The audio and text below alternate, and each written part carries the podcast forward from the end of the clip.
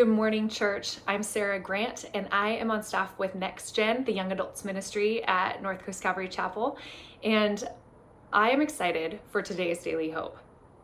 At first, I was a little nervous about it because it's First Chronicles 13, and it's the attempt to bring the Ark of the Covenant back to the city of David. So, let me just set the scene. David is king now and he's super excited to unite Israel and have all of the commanders come together. He invites all of them from every tribe to come together to bring back the Ark of the Covenant. And as they're going, they're celebrating and they're rejoicing and they're praising and they're so excited to have God near them.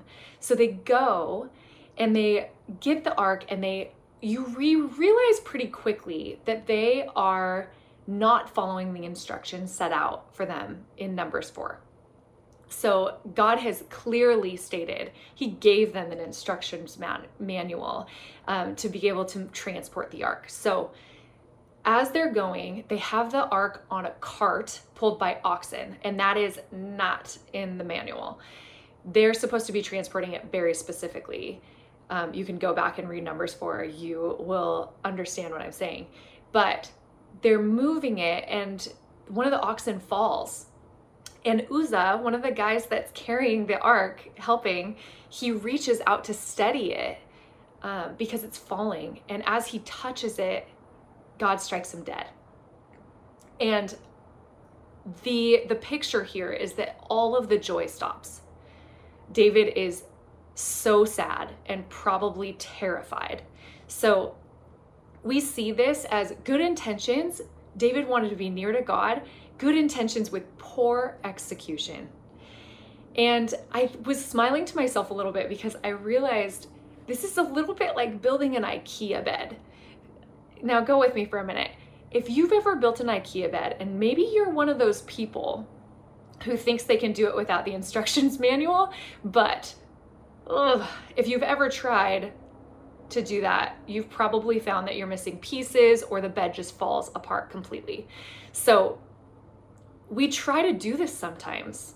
We try to do things on our own. We think we can do it, we think we can take the shortcut. Um, but God isn't as concerned about the goal that we reach as much as He is about the process. The process matters so much to God. Um, we see this in who Jesus was. And this is not about legalism. This is not about um, fear based obedience. This is about honoring God. It's about how our lives are lived in the process, how we treat other people, how we get to where we're going, but the, the journey matters and the process matters. So, as we're looking at this today, I don't want this to be something that's just a harsh story.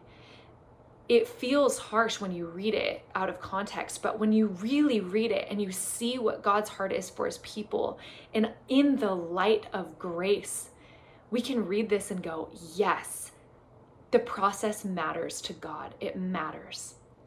So let it let this be a reminder to, to us today that we can walk by his instructions, not out of fear or legalism, but in pure desire to honor God and honor his people.